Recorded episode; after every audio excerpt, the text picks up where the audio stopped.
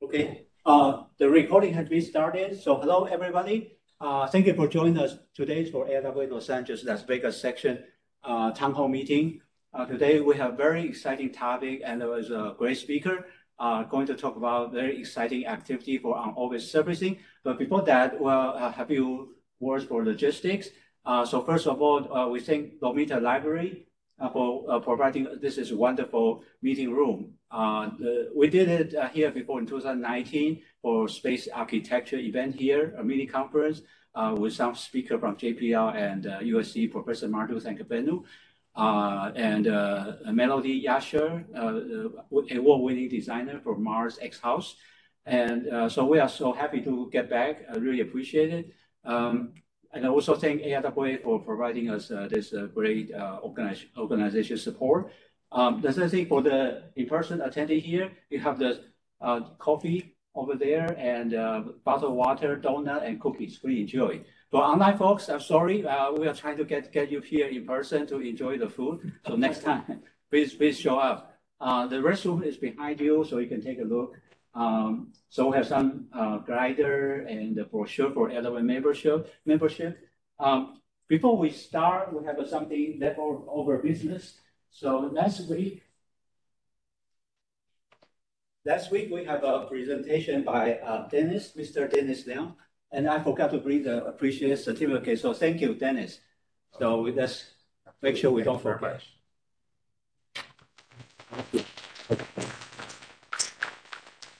Thank you, thank you.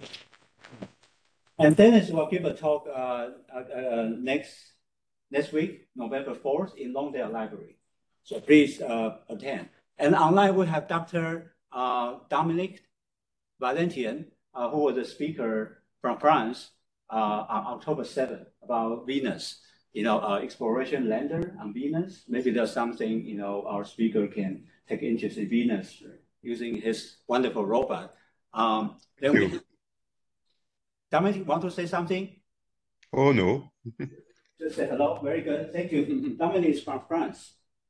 He's our AIAA Associate Fellow. And online, we also have a distinguished guest, Dr. Rich Van Allen, uh, who is working nearby, Michael Cousin. Uh, he's uh, just had 50, 50, 50 years of AIAA membership. So we recognize him, and he used to be on our council section chair, and of course the company also with Dr. James Worth. So Rich, do you want to say a few words to our attendee speaker here? Well, if, if not, we can wait. So uh, we really have great membership here. So if you are not yet a member, please consider. If you uh, haven't renewed, please uh, uh, consider renew the membership. It's a great organization. So um, without further ado, we our speaker today is a, manager uh, in this uh, um, called Gitai US Gitai USA. Uh, this is company doing great jobs doing the on-orbit servicing using robot. So he's going to tell us tell us his uh, uh, new development and uh, the company capability. And uh, if you you and your company have certain interests, you are welcome to contact him. It's also for uh, students, also a very good opportunity to learn, and they might have internship opportunity. He will tell us more. so um, yeah, he will be able to introduce himself much better than me. Uh, he, he was, you know, Alabama, Stanford University, great education background, a lot of experience in uh, aerospace industry and uh, uh robotics. So without further ado, let's welcome uh, Mr. Seiya Shimizu.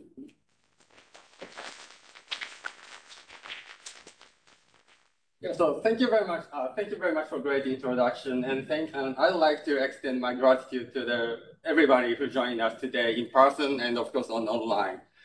So again, my name is Seiya Shimizu. I am the project manager of Extra Vehicle Robotics Tech Demonstration at Gitai, Gitai USA. So the, before starting my presentation, uh, please allow me to give you a brief background on myself. Um, as um, Ken just mentioned, I obtained both bachelor's, bachelor's and master's degree in aerospace engineering, focus, uh, focused on the satellite systems engineering.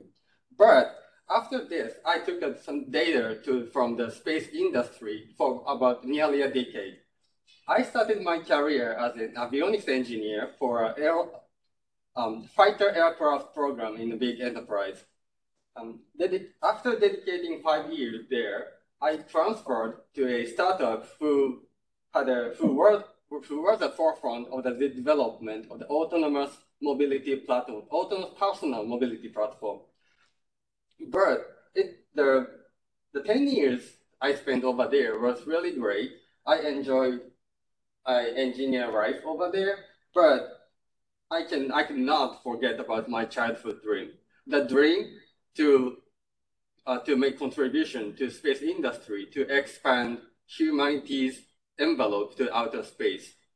That passion gave that passion brought me back to the space industry two years ago, and I found my home at GITAI.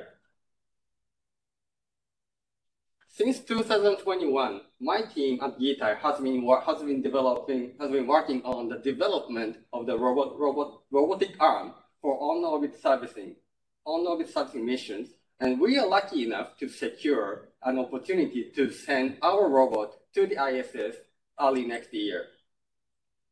So that mission on the ISS is technical demonstration for our robot called S2 as a to show to showcase our capability of building extravehicular robot technology. So we had we already handed over that payload to NASA last October, uh, no, last August. Then we eagerly await its launch in January, in coming January, January 2024. Today, I'm honored to introduce part of my work to you. So everyone, please uh, welcome our GITAI S2. Isn't I'm sorry, before you start, you should share the mm -hmm. PowerPoint. Oh, sorry. Oh, is it? It's not shared. Oh, it's not shared.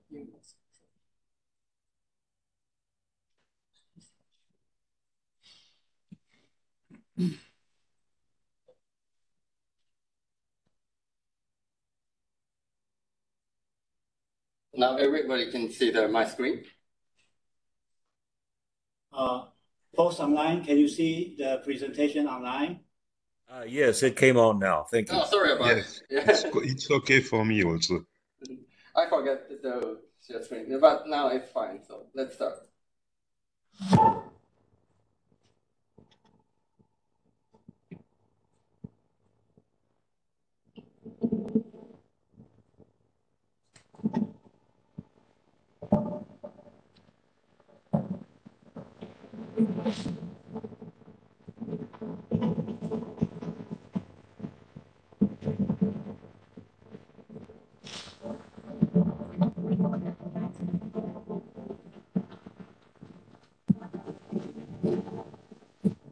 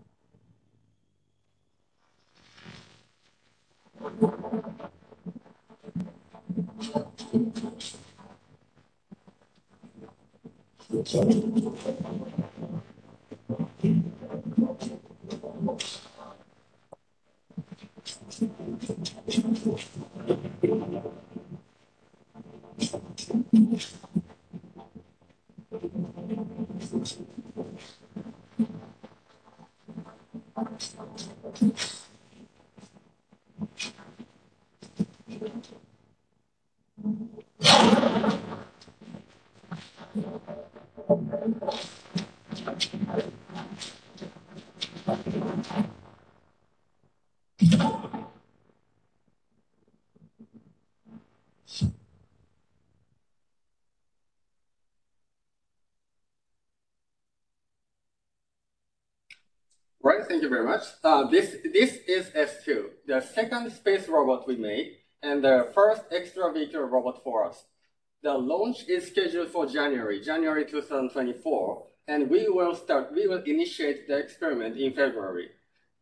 The robot will stay on the external experimental site on the ISS for six months, and then it will, after the six month experiment period, it will return to the Earth for the further verification or further investigation what, about what hap exactly happened on our flight hardware on the external space environment, harsh, a very um, harsh, uh, high temperature cycle environment, and including uh, also radiation and vacuum environment.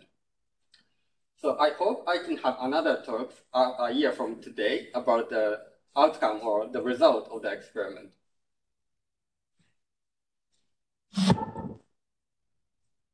So S2 plays a very vital role in our company.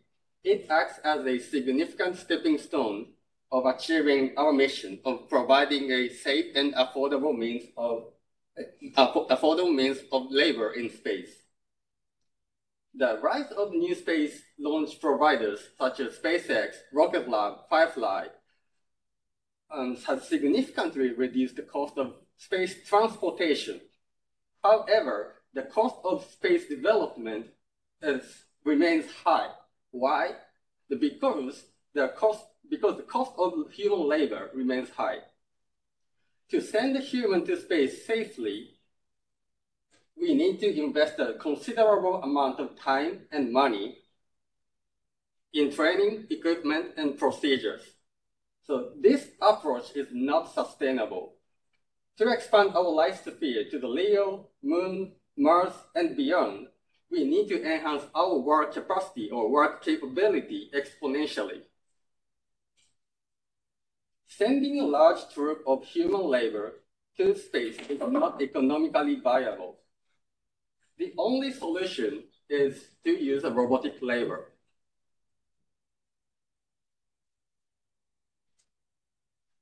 That's why we are here. That's why Gitai moved the entire company, the entire company to the United States.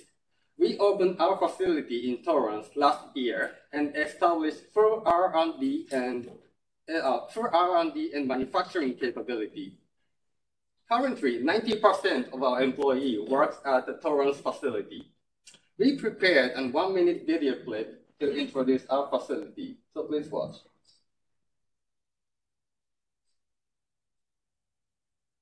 It's a very silent video anyways.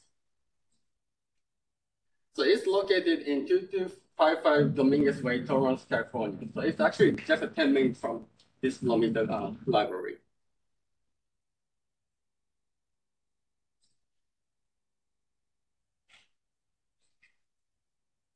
We have uh, the ground test environment, including uh, in, uh, space station mock-up or some other environmental testing facility to test our robot in 1G environment.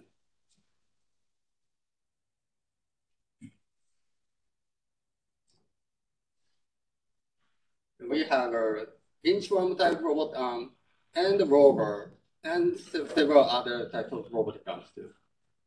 So in the Gitai portfolio, we have multiple types of rovers so that we can provide um, different types of space applications. We can provide robots to different types of space applications.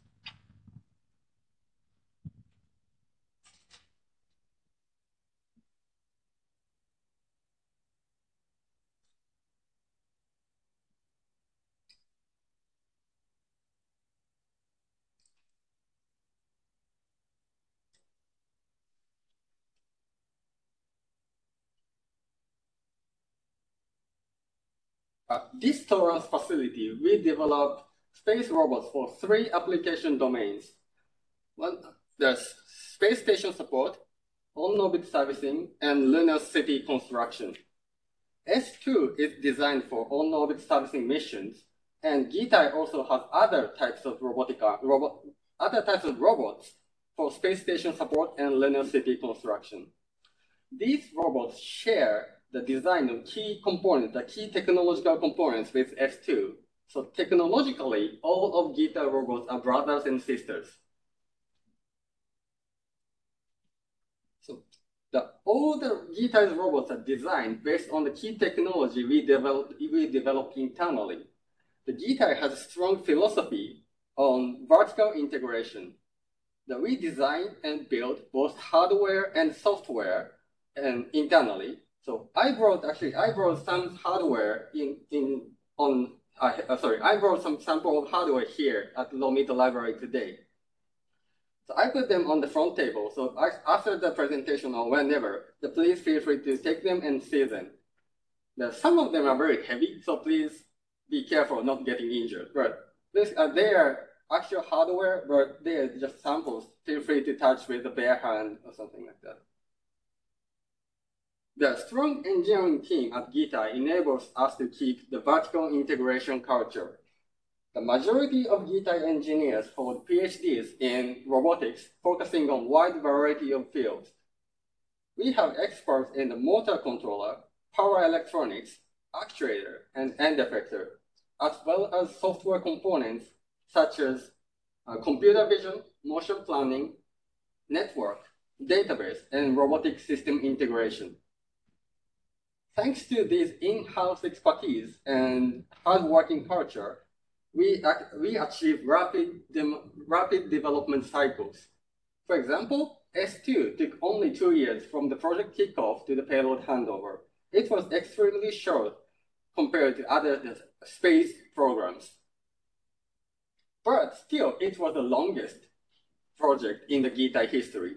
The typical, um, it, it took longer than other GITAI projects because we need to prepare for the uh, prepare for the NASA safety review, where the typical development cycle of a robot at GITAI is from six months to one year.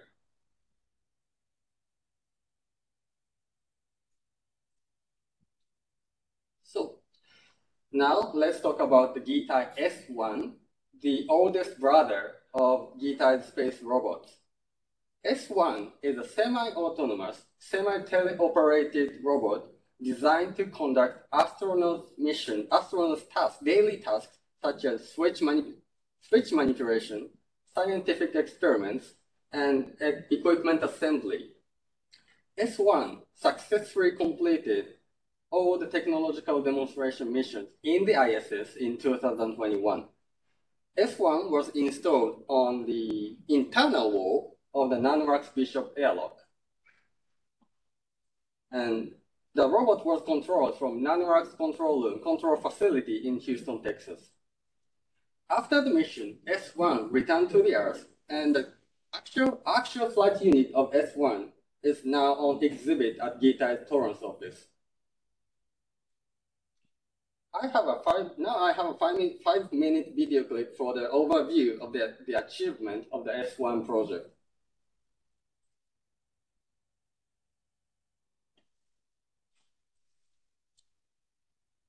Back with you. Glad to see you uh, back with us. Uh, just want to give you a heads up before we go into this uh, big LOS in about five minutes. We did want to check out the uh, connection of that J29 connector.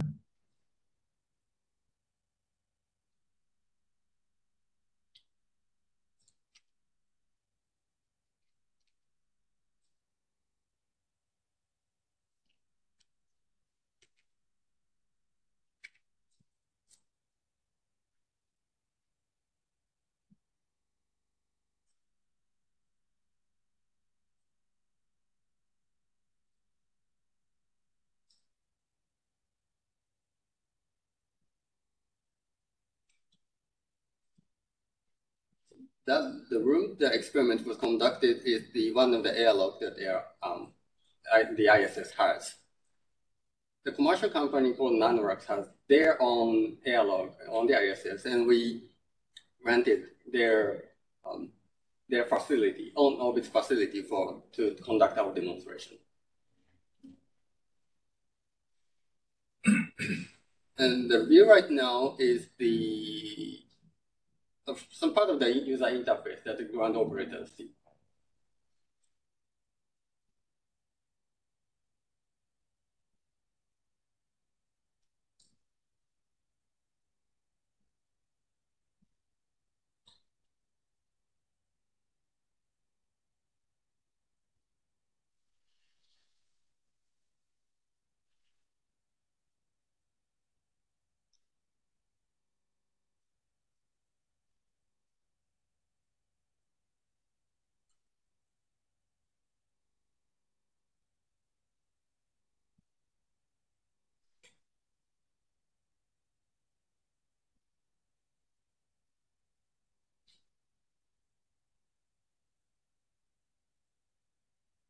What is that simulating? Is that a structure that might be built on mm -hmm. the outside of?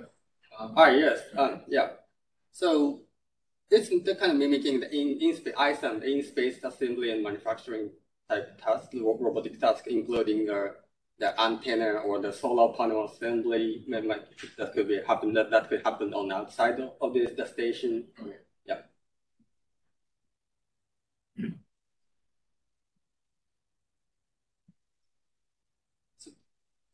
So the S1 is equipped with a computer vision and some um, uh, computer vision software. So it actually detects the location of these the switches or other the components by itself. So it can run the task autonomously too. And also it has a capability of doing the teleoperation via um, haptic, haptic user interface.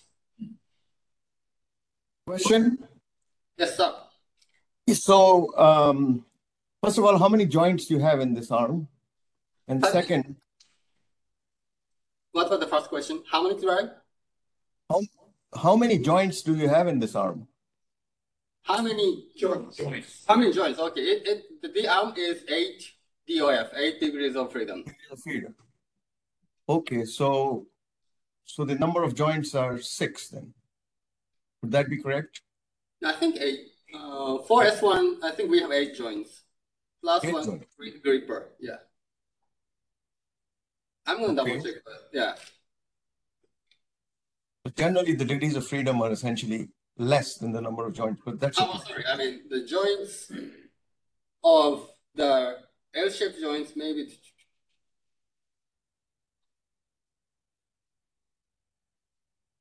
Yeah, sorry, you're right. Um, one of the one or two actuators in, in is included in the link. So the actually the number of joints are less than that. Uh, So the next, is this operation that you're showing, is it uh, it Uh-huh. autonomous or is being controlled by uh, through Houston?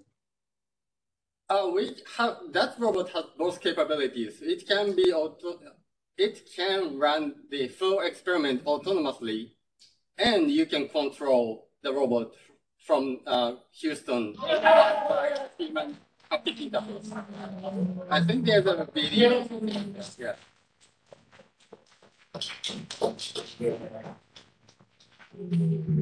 Does it answer your question? Okay, on this video, we don't have a, the, the coverage of the haptic interface, but we have a tele, uh, dedicated uh, in-house designed haptic user interface to control the robot on the ISS from directly from the control center in Houston. Thank you. I, I have a question also. Uh, is it uh internally powered or does it require power from the uh, ISS? That particular one requires power from the ISS. What about externally if it goes out into the uh, uh, like a, for a spacewalk? Is that also requiring the uh, uh, ISS power? For the long term, yes. Uh, the inchworm type spacewalk, yes. Uh, yes and no. Actually, the the well, I can talk about it later, but we, we have several types of, of robots. So let me divide the question into two. For the our S2, the extravehicular tech demo mission robot, is does not have a capability of work, and it the power is purely supplied from the ISS. So it doesn't have any battery or other um, energy storing devices on the robot itself. And for the inchworm type robot, we we are developing, we have developed, has an internal battery for the standalone standalone capability, standalone work capability. But the battery is not that big enough to cover the, of course, the entire mission life cycle. So it's like a charge and discharge cycle on the ISS. On not not on the ISS, but some any kind of a space station, including commercial. Okay, so one more question. Uh, what are the load carrying capabilities of this S1 robot that you showed? Load and torque both. Pardon me? Lower. What are the what are the load carrying capability of the robot? Uh, well, actually, the robot the specification of robot we can talk about later, but give me one sec, I think.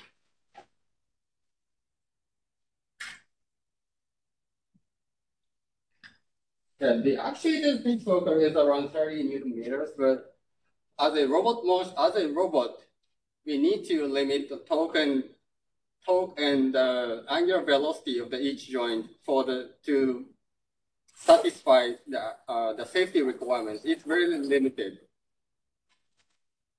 And I don't have the exact value right now, so All right. Thank you.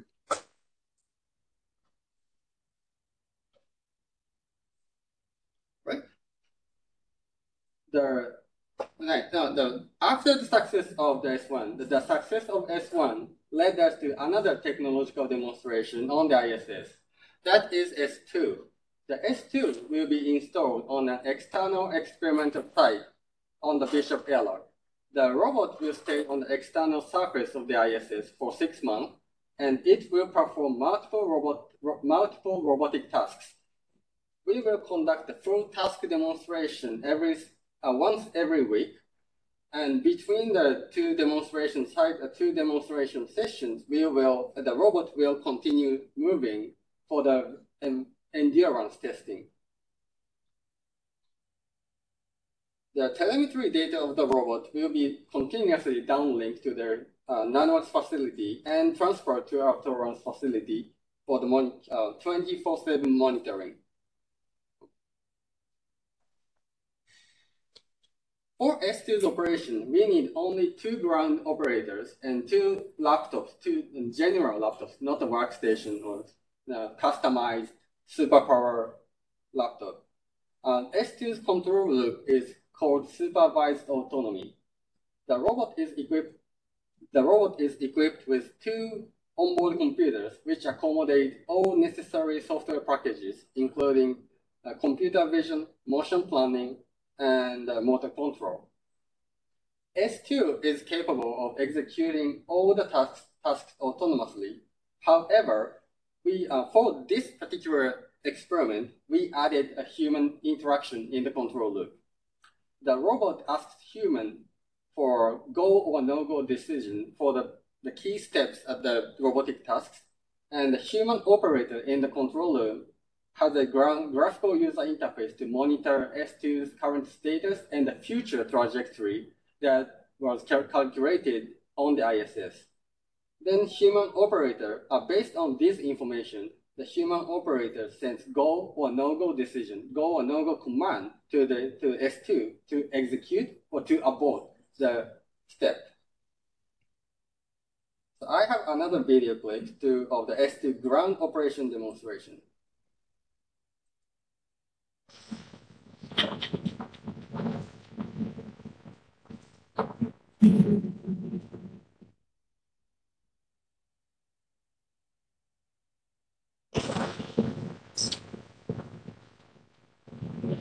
After it gets installed on the ISS, it will deploy to the, to the task operation mode.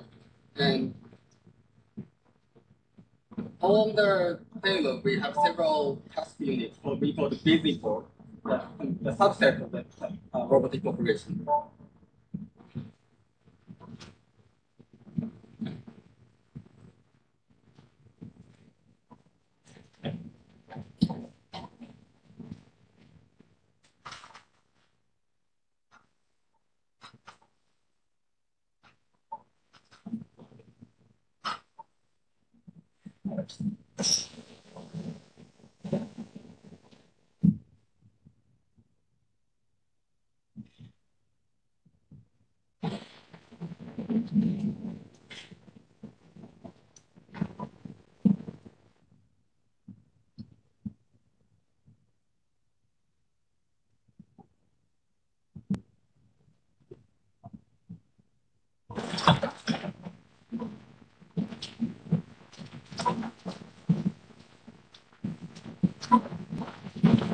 The left of camera view is actually the camera view of the uh, computer vision camera equipped on the end effector. That camera view has the ground operator has a that kind of camera view. in addition to that, the 3D model representation of the robot uh, posture, the, the, the exact posture of the robot arms. You testing that in the thermal vac chamber? Yes, we did. Yeah. Uh, well, for the entire system, yes, and each each subcomponent, including the uh, RCU, the robot control unit, and ARM, yeah, we put into the TVAC chamber for the testing. The, uh, this experiment contains the six different robotic tasks. These Can I ask a question? Hello? Yeah. So did you, was the robot packaged uh, for the launch by your company? Uh, what, what do you mean by the, the sponsor wise or technology wise? But No, no. So this was launched in a launch vehicle, you know, Uh, as a payload. yes, So who, so you did the packaging for the robot I and tested it? we did the packaging, and for the actual final packaging was done by Leidos, the NASA CMC contractor. But we provide the basic in- instruction. We provided a base, basic packages and provided the instruction of how to package it for the um, to load to load onto the Northrop Grumman Cygnus vehicle.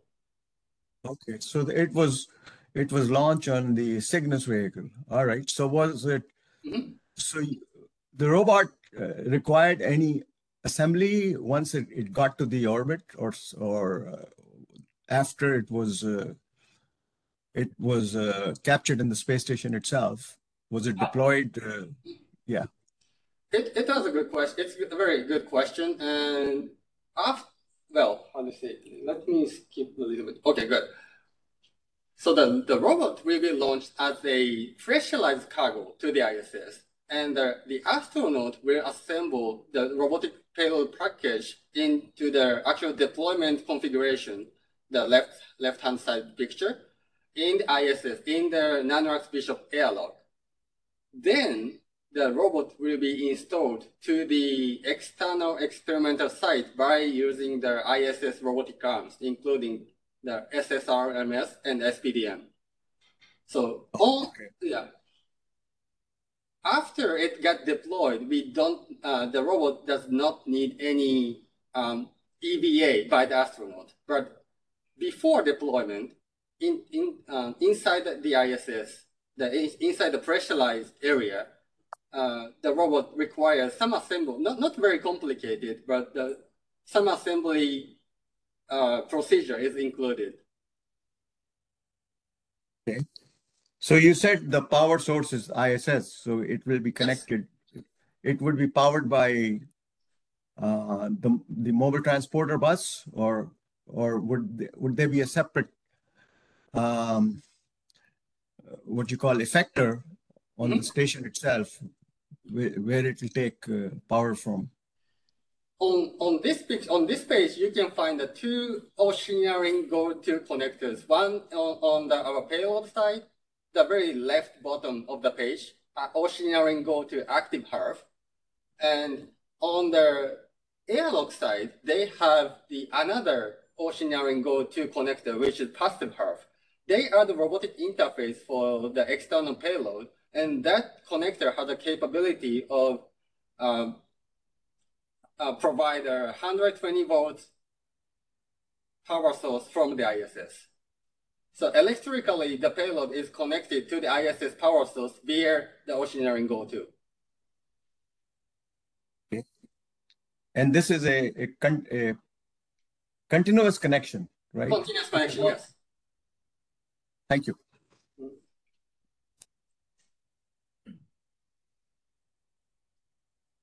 Yeah, so let me step back one page. So the experiment contains six different robotic tasks. These tasks mimic important technical aspects of um, real-life on-orbit servicing missions. The ORU, uh, on-orbit replacement unit, manipulation, tool changing, fastener tightening and removing, removal, the thermal blanket manipulation, connector mating and demating, and the dual arm cooperation. even though the, this experiment will be conducted on the ISS, but these technical aspects are common for missions on any kind of free flyer platform too. For example, satellite life extension mission also requires connector and fastener handling motions. So S2's experiment will showcase its dexterous robotic capability for the multiple types of on-orbit servicing missions. And yeah, we can back to this picture. So this is a closer look to the to the S2 system design. Each arm has seven degrees of freedom and an seven degrees of freedom and an end effector. And each end effector is equipped with two computer vision cameras. So we have four cameras in total as a system, in addition to the seven cameras for the recording purpose. Uh, no, not seven, uh, three uh, environmental cameras for the recording purpose. The box below the arms is a robotic robot control unit, RCU, which contains the power distribution unit, power control unit, and uh, onboard computers. And you, you may notice that there's a black cage, and that cage is also part of the payload. It's not a robotic payload, but it, that cage is designed and provided for the, to protect the ISS for any kind of potential damage by um, the robotic arm. So of course, the, the robotic arm itself has multiple layers of safety, safety features to preclude any potential damage to the ISS. But for additional safety layer, we, uh, we added the kind of the physical barrier of, to the ISS. Question? Yes, sir. Can you talk about the communication system it uses to connect with the ground control? Ground control, we are, well, long story, but the, at first, the robot is connected to the ISS uh, local area network via Ethernet.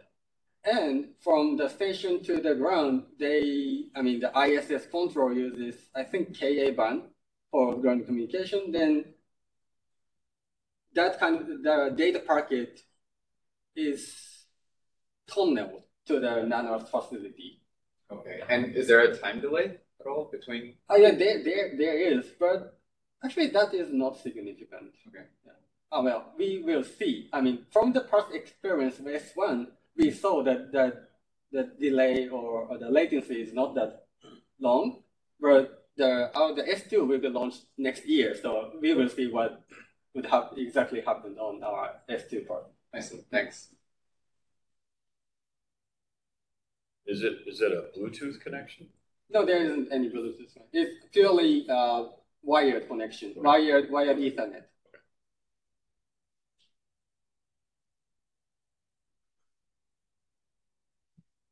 So we passed the old final safe. Uh, we passed the final safety review with NASA ISS safety panel last June followed by the final preparation for packing. The GITAI team conducted the end-to-end functional verification at Nanoracks facility in Houston and handed over the payload to NASA CMC in August.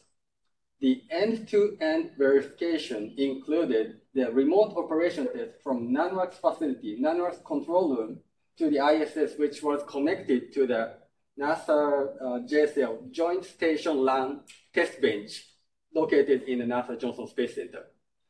So we simulated the entire network loop from the Nanoracks facility to the ISS on ground, and I really uh, express my gratitude to NASA JSC and Marshall Flight Center for their tremendous support of um, making it happen in, on for our payload.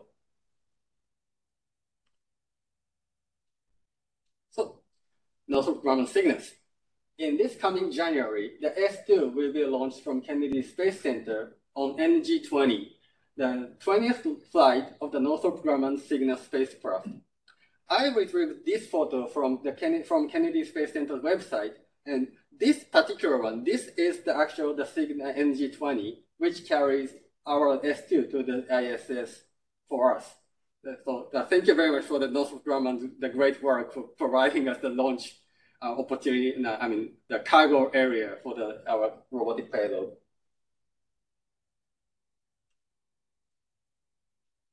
So if the launch and installation go smoothly, we will initiate the experiment in February 2024. So we will post the updated. So please uh, stay tuned about our uh, future um, outcome about the, uh, our S2 payload. Okay. In addition to the space-ready robots, uh, space-ready robotic arms, we developed rovers and inchworm robots for ground demonstration of robotic capability for lunar city construction. With robot arms, the rover is capable of handling multiple objects in a sandy environment. So now let me introduce a robotic fleet tested at Dumont Dunes, California. This is the group photo of the current GITAI's robotic fleet. The multi-robot cooperation will be necessary to build a large-scale construction. We built multiple rovers and multiple robot arms and started field experiments to show how the robots are useful for lunar city construction. We brought our robots to the desert and conducted the field test of multi-robot collaboration. Please enjoy the video coverage of the desert experiment we conducted last March.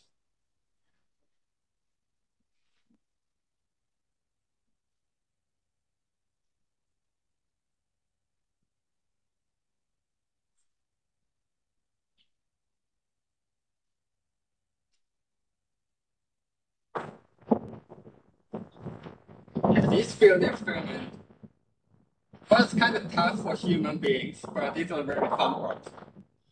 Thank you.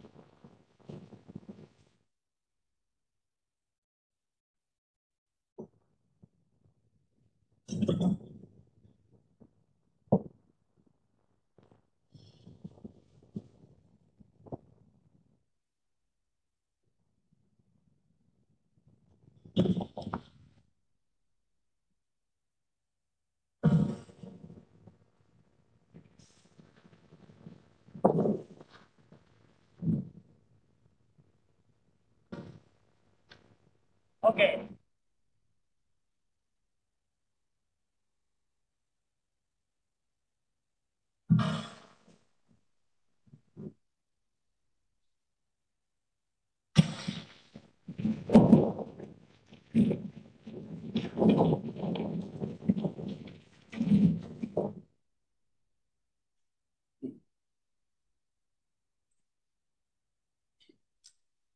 In addition to the uh, field, like the multi-robot collaboration part, for the real-world lunar exploration, the countermeasures to the lunar regolith contamination is a very key part, another key factor of the development of robots, the of development of lunar robots.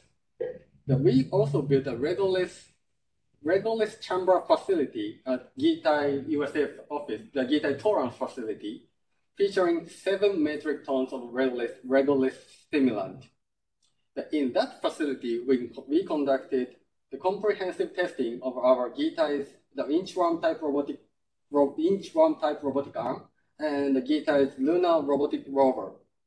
The, the robot successfully accomplished multiple tasks and operations. The first task was tool changer demonstration of, of sampling lunar regolith using the backhoe type tool and sampling stones using the gripper type tool. The second task was inchworm, uh, inchworm working demonstration in the IS, the dusty environment in, in the uh, in the lunar regolith chamber. And the final one is the rover locomotion demonstration.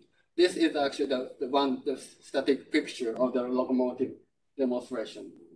We prepared another video clip for you, please check out the lunar regolith chamber experiment. So this is uh, the lunar chamber, lunar regolith chamber we have in the, Torrance facility.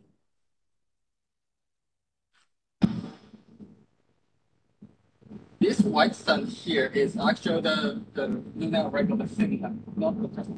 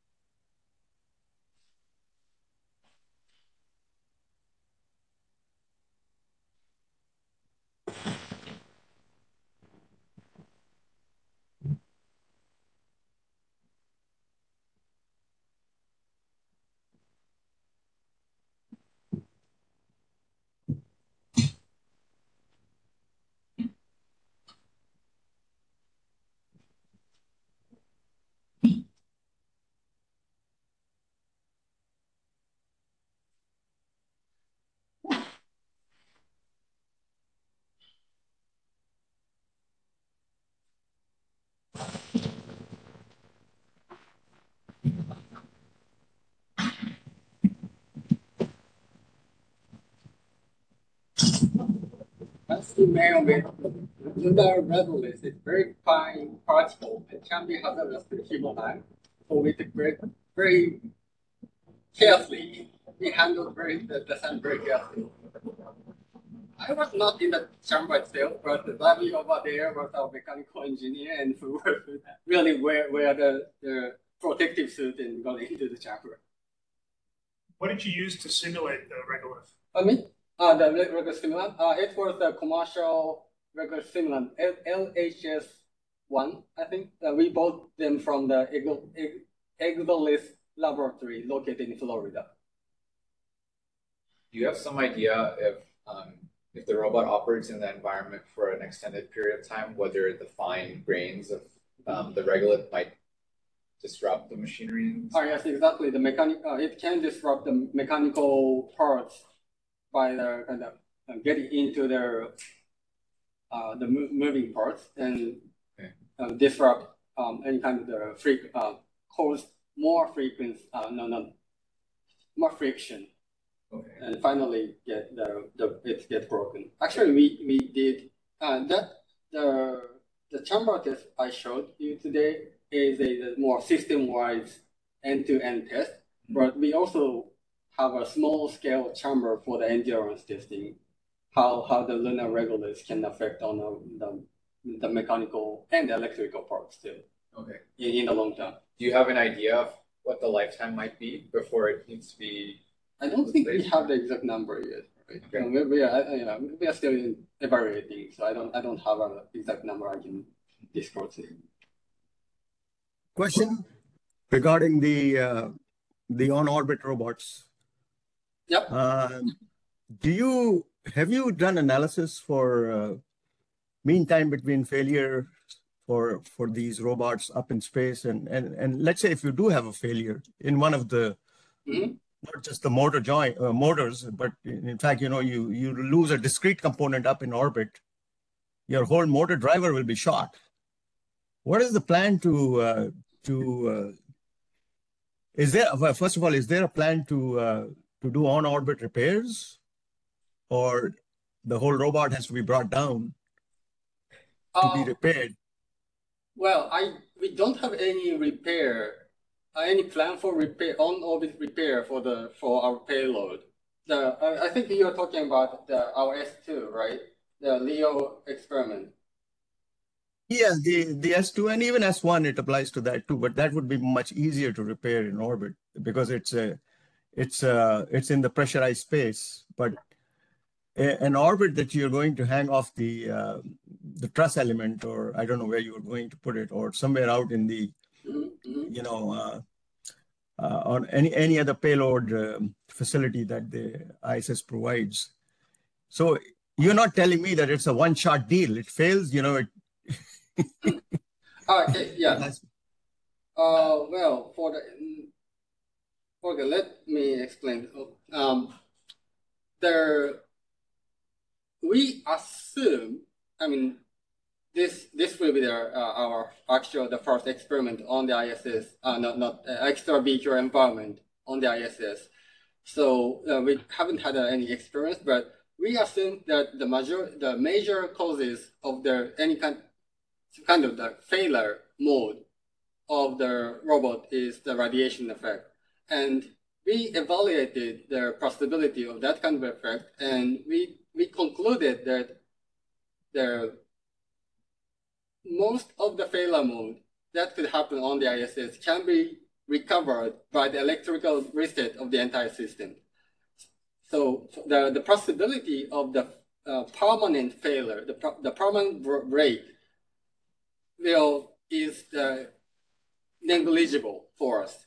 And uh, given the full, ex- full experiment duration of six months, if our experiment is longer than much longer than that, we need to consider the the repairment sys- the repairment method or something. But we concluded that we will not need any the repair plan for that. And we also we have the uh, some redundancy in uh, in the robotic system as a whole. So even if uh, some of the payload components got broken, we can still uh, detract the payload into the ISS again safely to return the payload back to the Earth. So what you're saying is that you have redundant electrical parts, I mean, paths, not parts, paths within your electronic control unit, as well as uh, uh, mechanical systems that you're building. If one fails, the other takes over. Would that be a correct correct assumption? Uh, uh, but yeah, of course, the how do you say the design philosophy under S2 is protect the ISS facility and ISS crew. So anything, well, the, we are, we we implemented the necessary redundant necessary redundancy on as the entire system so that it will not break any ISS components or it can damage uh, to prevent that, the potential damage to the human body of the ISS crew. But the the failure mode that that causes the termination of our experiment is not critical or not catastrophic to the ISS, the entire ISS environment. So we took a risk that there is a possibility that we has to stop the experiment at some point between in the six months experiment period. As long as we can disrupt the entire payload to back to the ISS, it is something what included in our, our expectation. Okay, so that is a known risk, you're saying? Yes. Okay, thank you. Mm -hmm. Yeah, thank you very much for your question. It, it's a very good point. One, one question? Yes. What the temperature range you assume for the specification of this? Uh, it depends on the, the orbit and the uh, uh, orbit and the surface. Uh, if it's you're talking about the LEO or the lunar surface, but for the S2 case, the assuming temp temperature range, the temperature range of the actual the robot unit is from uh, negative 60 to positive 80. Uh, Celsius? Celsius, yes. Oh. Yeah. Yeah, because uh, there are uh, very diff um, several variables the, the determining factor of the actual the temperature, but based on the characterization and the, based on the information about the ISS orbit and the the passive and active the thermal protection we have on the IS uh, on on the robotic payload, we assume that the storing temperature and the operation storing temperature of the robot will be in will, will fall into the range of negative 60 degrees C to the positive 80, 60, uh, positive 80 degrees C. 80 degrees. 80, 80, yeah.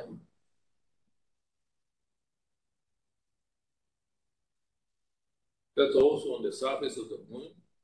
No, the surface of the moon is a totally different story. So yeah, we need uh, we need a very we need to do the thermal design from scratch for, for the for the lunar surface application. Oh.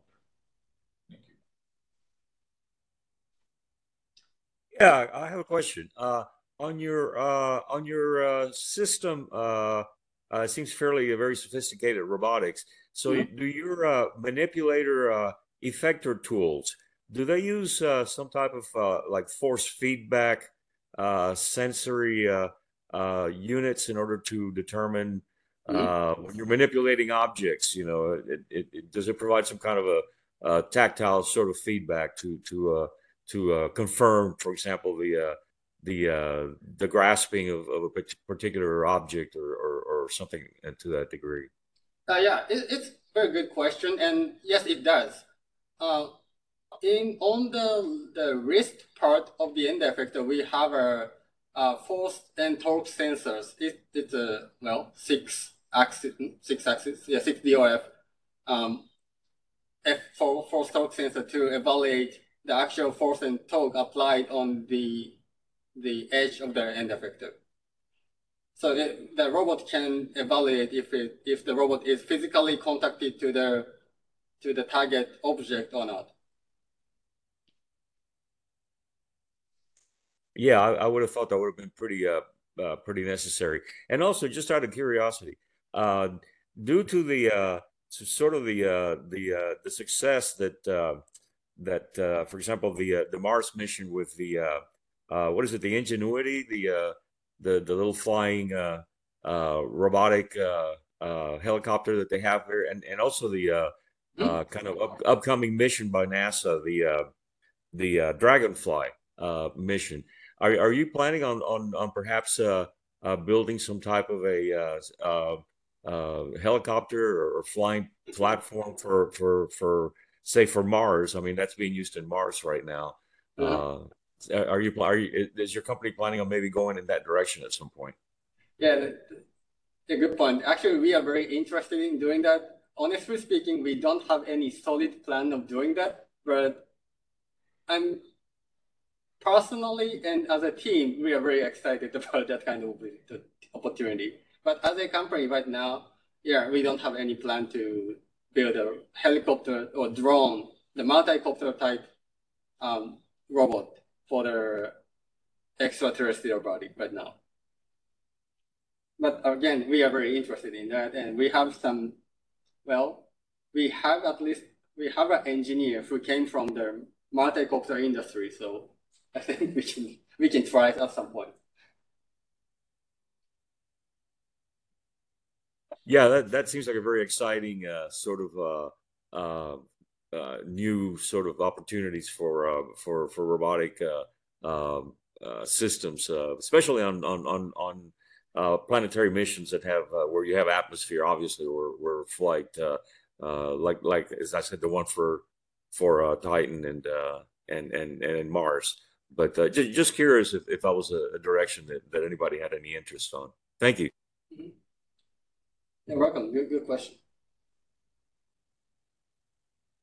What was the last page I talked about? Oh yeah, this one. Okay, the the videos I showed today, the, the slide I showed today is uh, everything is the kind of self-funded technology demonstration mission because I don't we don't have any you know NDA type thing for the tech, internal tech demonstration mission.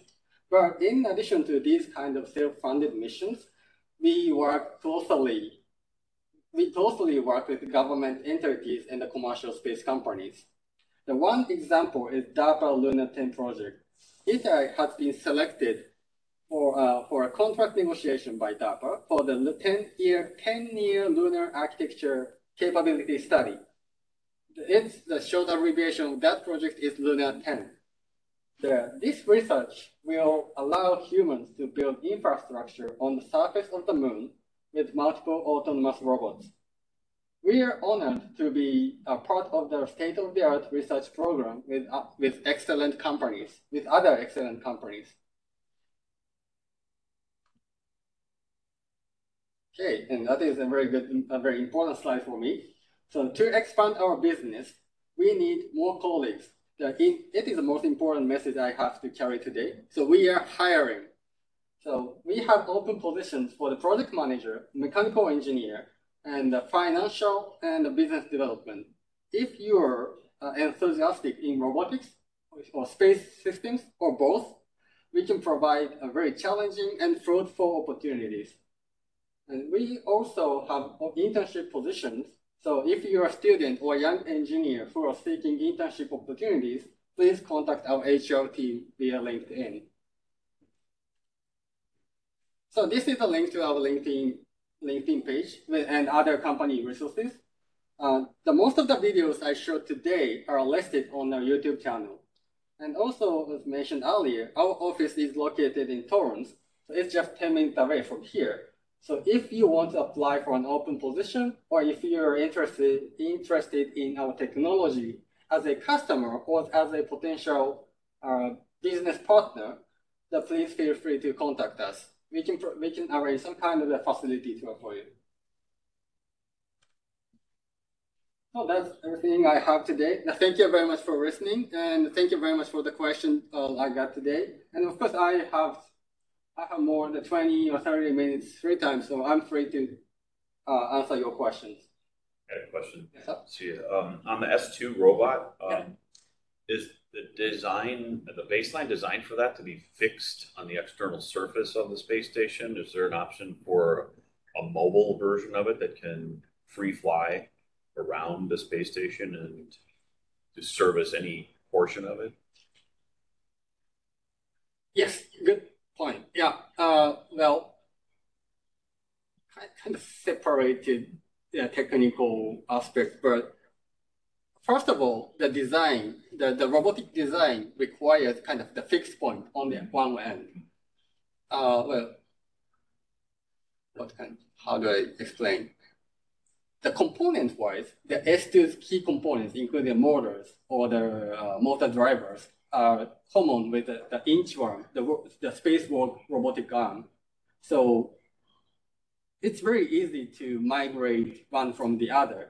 Uh, not, not super easy, but relatively easy to migrate the one design to the other uh, type of the robotic arm compared to the designing something from scratch. But the S2 design is based on the assumption that we can have a fixed point on one end. So it needs to be, the, rob the robotic arm needs to be attached to something. It doesn't have to be the space station. It can be the spacecraft platform, the free flying spacecraft platform to provide some the mobile repair or inspection capability to the commercial station or some, some others. So yeah, it, the robotic arm, as a robotic arm requires some the mother, mothership, but any kind of mothership, including space station or the spacecraft or the satellite bus, can provide um, capability of the mobility to the robotic arm. Does it answer your question? Yes. Um, regarding the uh, the lunar vehicles, um, I'm curious if there's a particular type of structure that the robots are optimized um, to create. I noticed the, I mean, there are certain procedures that you were showing, like, you know, placement of the walls and welding them together, etc. And I'm wondering if, do you think the robots are optimized to to assemble in that way, or is there um, is it possible if there was a different type of structure that was proposed um, that the robots could handle that equally well, or mm-hmm. what? In, in, other words, what I'm what I'm asking is, um, is there is there a type of lunar base that these robots would build quicker or better oh, okay. efficiently uh-huh. than another type of base? The robotic friendly structure or something yeah. like that, other than the the general type of robot uh, general type of structure. That, yeah, yeah. There, yeah we, we believe there must be some kind of robotic robotic friendly structure design somewhere. Okay. Yeah, and we have a internally we are running some kind of research and development to find some, what kind of robotic interface. I uh, know what kind of interface or structure design is robotic friendly. So of course that the very general um, uh, construction methodology we have right now is not robotic friendly. Right. And for the lunar surface or Mars surface, yeah, we, definitely we need a, some portion of the robotic friendly interface, and we are very interested in developing or the, uh, seeking the third party interface possibility to make make the world more robotic friendly. So the uh, the inchworm robots that you showed in in the video, um, they required some sort of attachment point. Yep. Um, are those attachment points already present on the ISS, or uh, do they need to be mounted? If they need to be mounted, how difficult is that to you know to do on the ISS? The, the yeah, that's a good question. And the I don't I don't know if I have a picture picture of that. But mean, I think the mounting points were shown on the. Uh, oh yeah.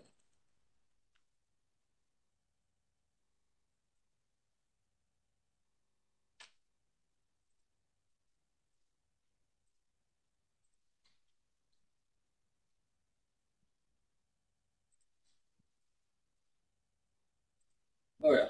Yes. They are, uh, how do you say? They are the prototype design and designed and built by ourselves. So it's not deployed to there any kind of space station right now yet. Um, and of course, it's a there's a room for maturation, I think. But um, yeah, I think that's some well, how do I say? Mounting this kind of uh, grapple fixture to the current existing station, like the ISS, is not very economically viable but we haven't, uh, well, we are seeking an opportunity to put this kind of the grapple interface for the future space station, yeah. okay. future platform. The, well, well the kind, uh, it's not, I, am not sure if it's a good wording, but the kind downside of the current uh, grapple fixture on the ISS is um, that it's very big, it's massive and uh, very expensive. So I think for the future commercial program, for the commercially viable space pro program, we need, we, I mean, we as the industry need some kind of the replacement of the robotic interface. And that is a um, an option we are proposing. Have you considered? Oh, sorry. Uh, yeah. In to mission-oriented decision making, mm -hmm. um, how, how do you choose what sorts of tasks um, you use machine um, as opposed to like using conventional? Is it for like optimizing for time, or is it for the they want to want prevent exposure? uh, for uh, the astronaut support or the space station support type robotics, we analyze the time consumed by the astronaut. I mean, that we have a kind of some sort of the time astronaut, the daily timeline basis, and I think it's not uh, it's very widely known, but there are about 30 or 30, uh, 30 or 40 percent of the astronaut timeline is consumed for the very uh, non-technical standard um, daily um, activities, including some, yeah, some opening some bags or something, and cleaning up the space station or something. And that kind of the simple task can be replaced with robots. So they we decided, uh, yeah, of course, the S1's task design is tech demonstration, and we just selected some the um, the most you know, important, the most time consuming task, but yeah, that kind of the dexterous motion can be applied to any kind of the, the, the astronaut's daily life. You? You know, I was I was going to follow up on um, the question about the inchworm attachments. Mm -hmm. I was wondering if you've tried to replace them with uh, some kind of like other way to like some type of adhesive or suction cup or, or something that might not require the installation of those um, fixtures. Has that um, have you considered that? Uh, material wise, or what? So the question. Um, well, currently now you have an attachment from the inchworm and you yes. have an attachment that's installed. Yep. Um, have you considered replacing them both with just a flat wall and maybe some way that it can stick to the wall? Oh, yeah, yes. It's, yeah, it's possible. So you mean the, the putting this um the fixture to the, the to the flat wall? Yeah. Like like here or yeah, exactly. And is is that possible? Climbing the Using wall. magnetic or Yeah. vacuum or something, some Non- other, th- other thing non-mechanical. that doesn't require. Oh, non-mechanical interface. non-mechanical interfaces. Well, we haven't considered the non-mechanical interface yet. Yeah, it, everything is we designed is mechanical, mechanically fixed. Yeah, because of the some other limitation coming from the actual application, like the catch, catching the free flying, the, the visiting vehicles or something like that. To make it, we need some kind of secure, uh, we need to grapple the target, the target object securely. So we, uh, anyway, we need kind of the mechanical interface. Uh, uh, regard, regarding the uh, those attachment points, uh, Yes. aren't aren't there uh, some currently uh, attachment points for the uh, for the robotic arm that that's actually being used in the ISS currently? Uh, would there be a possibility of you utilizing those, or or is, or is that just not not a uh, uh, compatible to to to the current design that you have? Uh, well, the the current the grapple fixture on the ISS is designed for the end effector of the Canadian um, the SSRMS, but uh, mainly the compatibility is a design matter of the end effector only. So what I uh, how how do you say the the it can be separated from the arm design. So if we have a uh, the end if we have an end effector which is compatible with the the current existing grapple fixture on the ISS, yes, our robotic arm is uh, can work on the ISS. So it it and there the end effector design. I'm not sure. Yeah, Uh, could could you design some kind of an adapter to to fit your unit and and then utilize those uh, existing uh, external uh, adapt uh, attachment points? Tec- I believe technically it's possible. what I don't know is how it's protected by the patent or any kind, some kind of the legal uh, protection. Oh, I see. Right. Okay. Of course. Yeah. Right.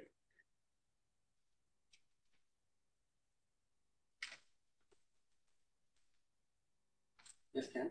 Uh, there's no, but, um, does your robot system need to go through, uh, like, uh, like, uh, uh, vibration or shaking acoustic testing before launch? Oh, yes, we do. Yeah. We do? Yeah, yeah, we, we did the environmental testing, including the TVAC, the, the thermal, and vibration.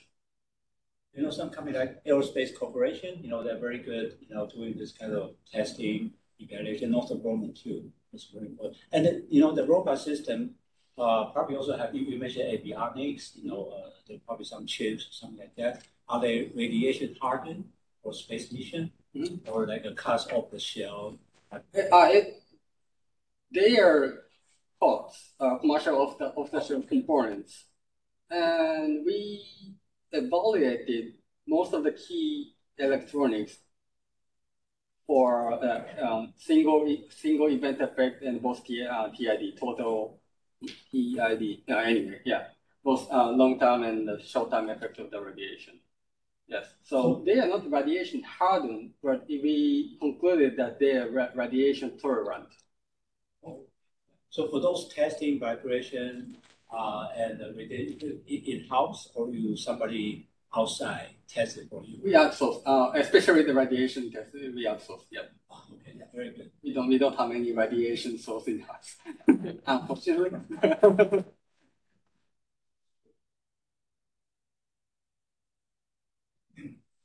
Um, is this system, whether S1 or S2, ever been used or demonstration for like servicing of satellites or refueling? Have you guys ever thought about that?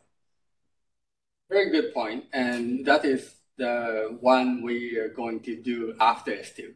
Uh, but the, the robotics wise, it's a um, the the robotic capability is something what we already have, I think, for the referring function or something like capturing the uh, free flying object and, and applying some kind of uh, assembly or de- de-assembly task on the free flying platform. The ro- we have a robotic capability, but and I think the barrier we barrier no the technical aspect we don't have we currently don't have is a the, the satellite bus side or the RPO, the rendezvous and proximity operation capability. Right, right, right. So we are looking for looking for some kind of technology. The, the reason I asked, I, I, I've spent 20 years building satellites, Mhm. and out of those years, I've seen all different kinds of designs, and every single one of them is not designed to be serviced. Mhm. So it's very, very difficult to service anything that's currently up there Oh, yeah. right now because they're in different positions. It's very hard just for your own hands to to reach and get into. Um, I'm, I'm, are you guys also working with NASA or any other government organizations or decision makers so that when they put out their proposals that they do have like a servicing requirement and using this particular type of technology so that the design is meant to be serviced with you know this kind of technology are you guys working at any kind of like policy influence with agencies? What uh, uh, at least what I can say is we are uh, we are a participant of the conference, and I don't I don't remember remember what exact uh, other organizations or entity we are involved in, but we uh, yeah, yes and partially yes, and we are getting into the the policy decision type stuff too. Yeah. Uh, regarding to the public policy issue, just want to mention AIAA, uh, Dr. Ben Allen also know very well. Uh, each year we have, uh, what they call Capital Vision Day to the Congress, to the national capital. And uh, it's not for individual lobby, you know, for a specific company or something like that. But if it's some public policy issue, our local chapter, LA, Las Vegas, or national, they have a public policy group. So if you want to lay out some kind of uh, general like uh, office servicing or, or some kind of public policy, we are welcome. We can work together, and we also have technical group So if you would like to kind of release certain kind of white paper, you know, something like that, you're highly welcome. That's why AIAA exists, you know, is to facilitate this kind of discussion. Because I'm, I'm listening to a lot of the questions that's being asked, and a lot of them really boils down to how do we implement this kind of technology in either our current um, hardware and or future hardware. And so if we keep going the way we are, people are just going to keep designing whatever they want, and it doesn't really match up with anything, right? And then so we're constantly trying to chase after them. And so, you know, is there any kind of, you know, going forward standard that everybody can say, okay, just like in aviation industry, right? Every airport you go into, the fueling is the same because the connectors are the same. We all understand that. And so I think like in this industry, we really need to start moving forward to have some kind of standardization going forward for like maintenance and repair and so on and so forth. Yeah, right. So I was, that's why I was like, I asked these companies to see if, you know, you guys are working actively with anybody else to make sure that happens. Go, go ahead. Yeah, I, I was wondering. Um, I have a question. Um, Oh, sorry. one second, Sarah, Sarah, wait, Roy here has a question. One second. Um, I work in the area of compliance and policy quite a lot. And um, in these areas where we have a lot of innovative um, situations, we're transitioning, so to speak. You wouldn't necessarily know what specific kind of component you would go for. Um, off the shelf is a great place to start, Mhm. but inevitably you end up having to build some sort of integration into something. Mhm. And everybody's finding out how to do those integrations um, in their own silos, as you know. You know, there, there's a lot of different silos. So in in respect to that, I would like to also ask a question from um, how you communicate between different like-minded groups, and I think that's a great segue from what you guys were saying just before. Um, is there a kind of modeling um, integrations groups that, that you belong to? Is there something that we're thinking about moving forward with in this space where we can sort of discuss the models? If somebody comes up with a better model design than each other, we kind of reach a uniformity? Mm. That's my question. Is there anything happening in that space? And I'm really, that's something I could put out to the floor as well as Peter. Sorry, I, well, in, I'm not free understand. I'm not free catch the question, but the integration group, something oh. like an industry committee type thing. You in mind? Yes, an in, yeah, an industry community. The I suppose the GitHub of integration of component mechanical parts. Uh, well, mm, Modeling, you know, you know, you're sharing, yeah, you're Mhm. sharing models between each other, discussing them. Have a place where there's a forum for them. well, yeah, of course, we talk to the each single uh, commercial companies who has their similar or uh, who has the capability that can be a good fit with our robotic technology. But as far as I know, we we don't formulate any kind of the, the industry group or the integration group or something like that.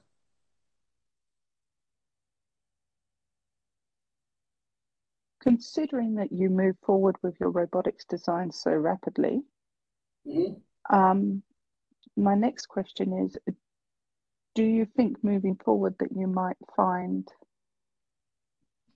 that would be something that you might set up now that you've moved into the local area?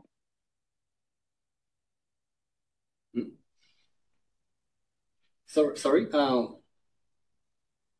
Do you think you might set up a group that works on the modeling integrations or Oh. this rapid prototyping? well, it's it's an interesting question, but I, I think it includes a highly the business-wise decision making. So I, I think it's kind of, I cannot answer directly to you. it, I think Thank it's you very much. the responsibility. Yeah, sorry about that. No, not at all. Um, what sort of software, 3D modeling software, do you use for this, um, the development of this product? Oh, the the 3D modeling software. Uh, the our robot is currently running on the ROS, the robotic operation system. So the for the three 3D representation, we use RViz, the the visual 3D visualizer of the robotic ROS, the robotic operation system.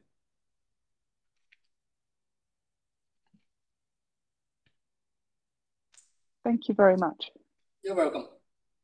I use Kawasaki ROS. Thank you, Sarah. Are you back from Australia? You're in El Segundo, right?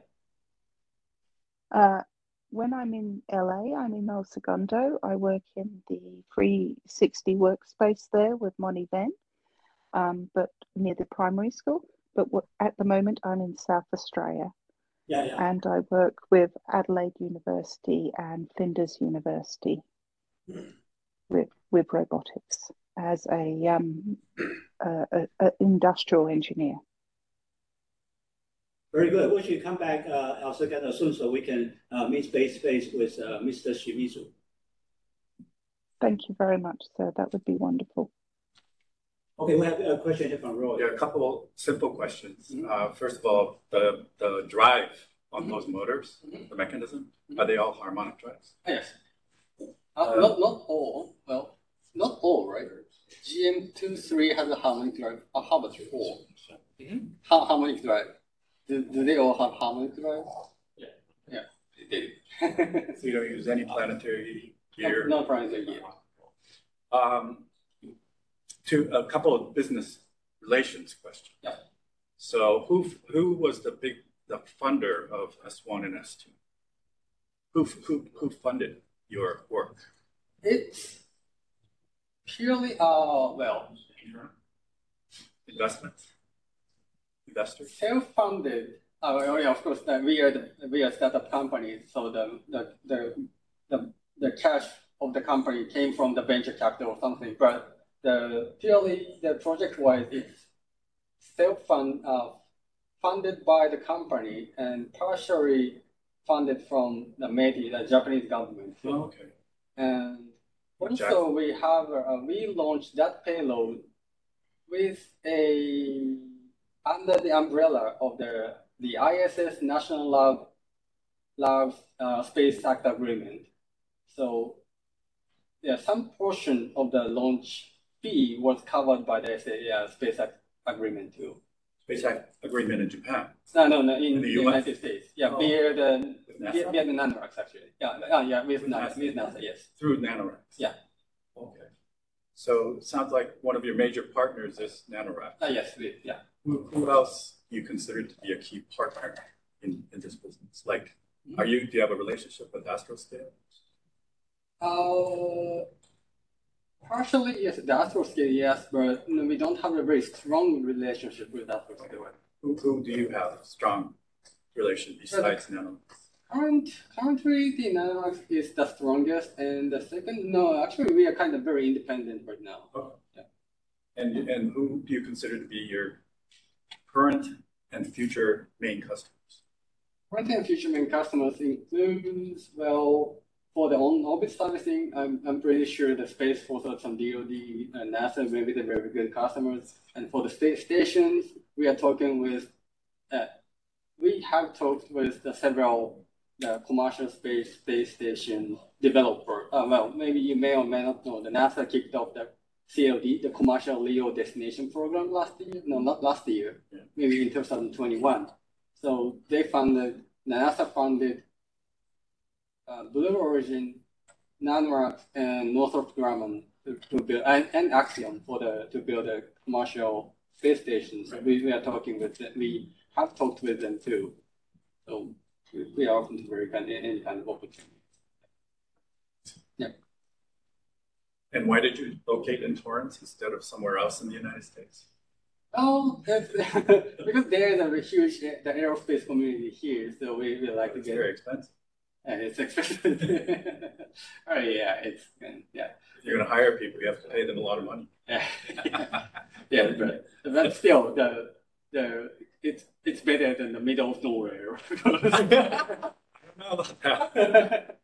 You have a giant pool of aerospace talent here that is resident in Southern California. Yeah. I mean, look at all the companies that have set up shop here, right? Virgin Orbit, Relativity, Rocket mm-hmm. Labs. They did that for a reason. Yeah, yeah, yeah. That is, we, we like to have an access to talent in local terrain. Yeah, I would like to comment, yeah, John, John is right. We have, uh, even though some company might move out, like Northrop Grumman used to have a headquarters here, they move out, but new company move in.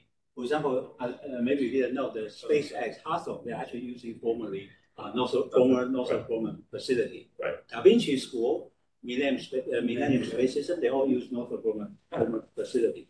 So the, even though some of the program might move to Florida or some, but, uh, the talent is still here. So it, it makes sense over here. And uh, some, actually, I know some of the local government, we talk to a local political leader, uh, they're actually very supportive. They want to, uh, people to have new company, or if they have to use the facility here, they do their best to keep you, give you the best deal. Years ago, they tried to move Northrop out.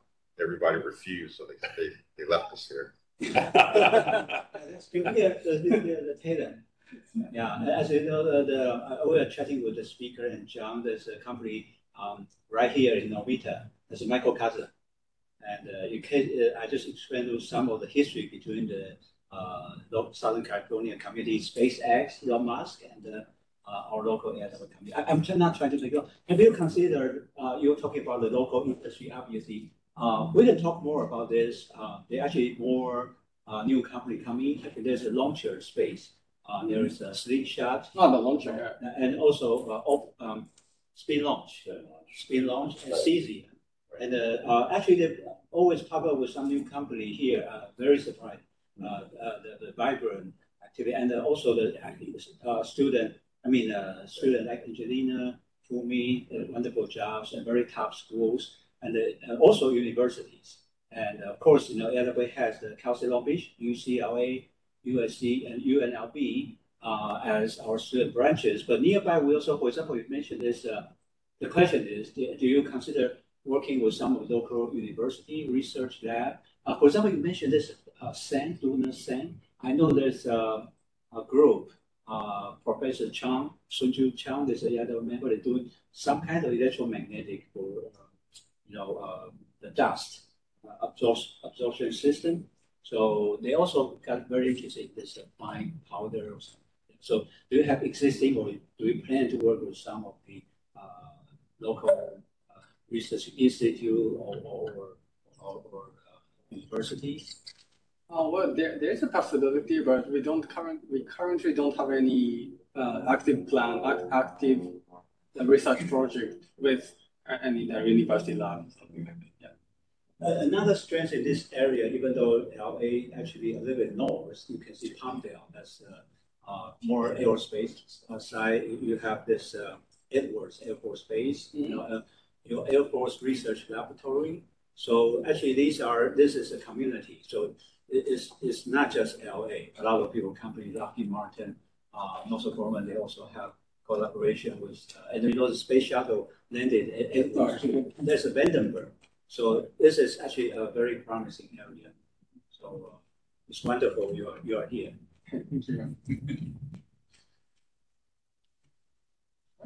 So any more question online? Uh, Dominic, do you have any question? You're working on the Venus lander. do you think of something that could be uh, interesting, like from your point of view, ESA? No, this is a very interesting presentation, and uh, I have no question about that. Okay, very good. Uh, so Dr. Van Allen, do you have any uh, comment or question? Maybe it's busy. So uh, uh, if there's no more question, uh, one more thing. So uh, we- we'll stay a little bit, uh, the speaker will stay here a little bit, and then we have the demo here. Uh, so we're not just going to leave right away. So before you leave we are going to present this, our appreciation for Mr. Seiya Shimizu. So we look for more opportunities. You and your company and uh, uh, AIAA locally, in the local chapter, we are trying to bring everybody together for networking. So as I say, for example, um, next week we have Dennis uh, talk. It's very exciting for digital domains. It's very exciting. Afterwards, November 14, we are going to have a young professional networking right next to SpaceX. So we are trying to bring the local aerospace community from aerospace, Northrop Grumman, and everybody, uh, Boeing, Raytheon, you know, SpaceX all together uh, to have fun and also know each other. So please join us. You know, the, let's together, you know, create a very vibrant, uh, you know, aerospace community here and for, for the nation, for the growth. Yeah, thank you so much. Thank you very much. Thank you so much. Appreciate it. Thank you. Yeah, so we'll start the recording now, but uh, welcome to stop by, talk to the speaker, and locally we still have uh, coffee, which is fresh brew, cookie, donut, please enjoy. Look, next time we'll bring uh, some good lunch. Uh, today we have the, the, snacks, please enjoy. And folks online, if you want to speak up, you can Right, right, continue to do so. Right. That's exactly what, that's how I look at it.